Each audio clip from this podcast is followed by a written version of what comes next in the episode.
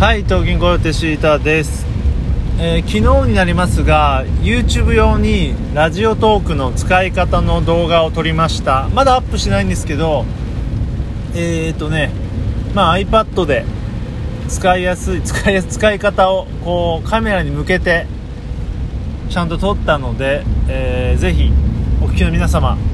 見てみてください。まだアップしてないんですけどね、えー、でね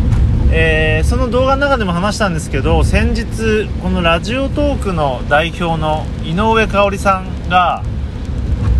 えー、ワイザンさんというね、まあ、これまたラジオトーカーの方とオンライン対談をしてましてそれのちょっと冒頭部分だけしかまだ見てないんですけど見ました。で非常に謙虚であのー、ねいい方っぽい感じがにじみ出ておりまして自分もねかなり前になるんですけどブログでラジオトークいいよってことを書いたらね結構わざわざ、えー、コメント付きでリプライというかねリツイートとかしてくれたりしてねまあ本当にこう謙虚で素晴らしい方だなと思いました。あとね井上さんと言いますとだいぶ前なんで、ね、ちょっと第何話って探すとあれなんですけど、まあ、検索すれば出てくると思うんですけど自分がよく聞いていますどんぐり FM というポッドキャストにもゲストで何回かにわたって出てまして、まあ、本当にねめっちゃいい人だな素敵な人だなというイメージがあります。なので、えー、ね、ラジオトークこれからももちろん使っていきますし普及していけたらなと思ってます。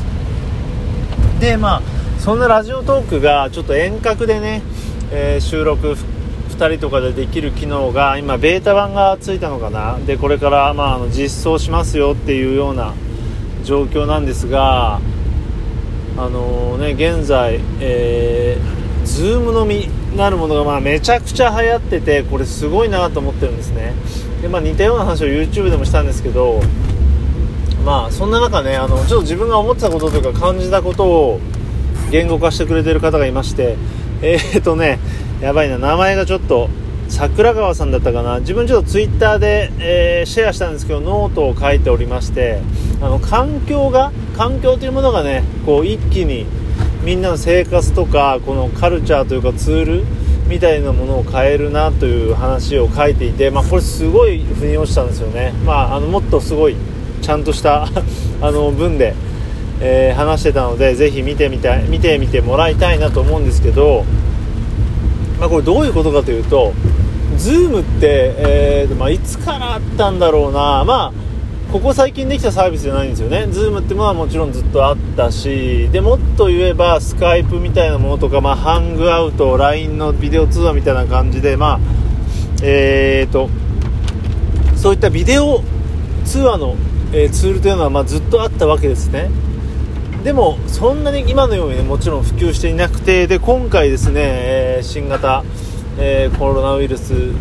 の、えー、騒動によりまして自粛が余儀なくされましてそんな中で、まあ、オンライン飲み会というものがね、えー、すごい今バーッと流行ってますよね今まで全然使ってきて使ってこなかったような方もまあ余裕で使っていてなんかこれってまあ間違いなく、えー、こういった自粛の流れがなければここまで爆発的に入ることはなかったと思うんですよね。まあ、こんなようになる前もなんか最近の若者はえー、なんだろうなスカイプ飲み会みたいなものをしてるよなんていうことはまあ耳にしてたんですけどやっぱりそうですね僕ら世代とか、まあ、もっと上の世代含めねつまりはそうだなおそらく今の30代以上っていうのは、まあ、飲み会といったら当たり前ですけど顔を合わせて、えー、飲むっていうのが普通だと思うんですね。でまあそのようにスカイプだったりとか、えー、ズームみたいなものがまできてもそんななんだろうなオンライン飲みなんていうのをする必要はないみたいな、えー、感じだったと思うんですよ。でなんだろうな自分はその前も話したけどスカイプとかでポッドキャストを撮るようなことはあったんですけどそれもやっぱり離れた相手と撮るっていう感じで、まあ、ポッドキャスターの方々もそういった状況で使ってたんですけど例えば今って要は飲み会とかそういったこう外に出ちゃだめなので同じ都内に住んでいてもあのズーム飲みをするわけですね。で実はそのなんだろうな顔を見て話せるんでなんだろうね。そんなにこうもちろん顔なんだろうな実際に会って話すのっていうのはやっぱり多少違うと思うんですよね。そのなんでしょう電波的なズレもあるかもしれないしもちろんこうなんでしょう時にはスキンシップ触ったりもっていうのもあるかもしれないから顔を合わせるのと全く同じとまでは言いませんがやっぱりこうカメラに向かって話すのっていうのはそれにかなり近いニュアンスで楽しめるんだと思うんですよね。でそれをなんかこうね、今まででもあえてすることはなかったものがこのように、えー、さっきも言ったようにこういった環境というものに押し迫られると人間こう一気に文化が変わるなというのはそれはすごい面白いなと思ってます。で、えー、なんだろうな。キンコン西野さんなんかも言ってましたけどこれでズーム飲みが流行ってでコロナがたとえ収束しても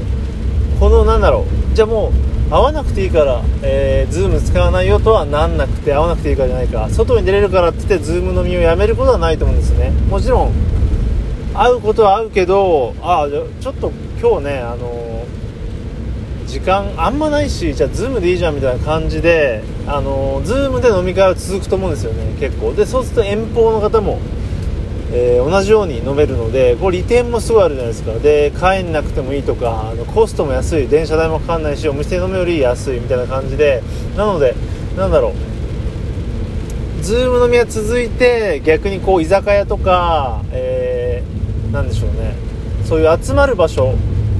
が、えー、ね、コワーキングスペースとかが今後ちょっとね苦しくなるんじゃないのかなっていう予想までこうされてて確かにそうだなって感じですよね。確かにこれあのズーム飲みをねしばらくやってると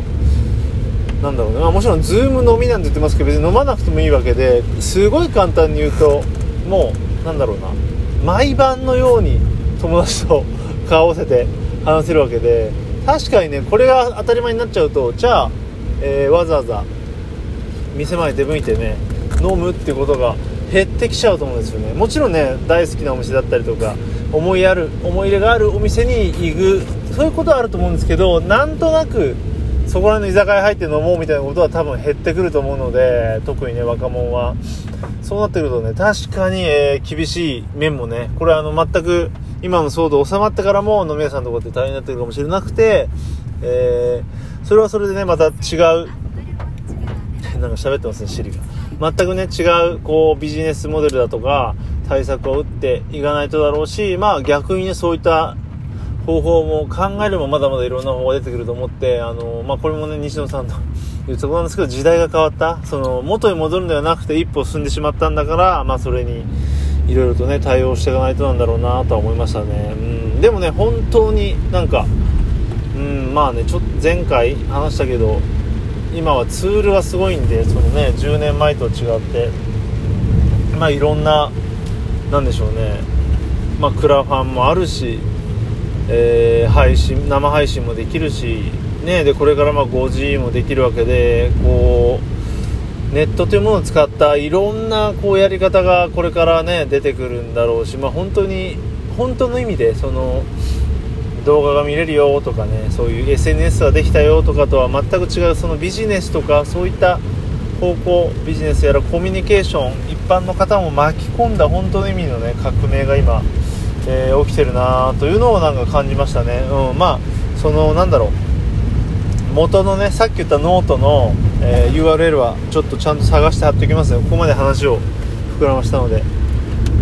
えー、ちゃんとね貼っていこうと思います。ぜひ読んでみてください。本当にね環境というものこそが人を変えるんだなというね、まあ、よく言いますよね。あの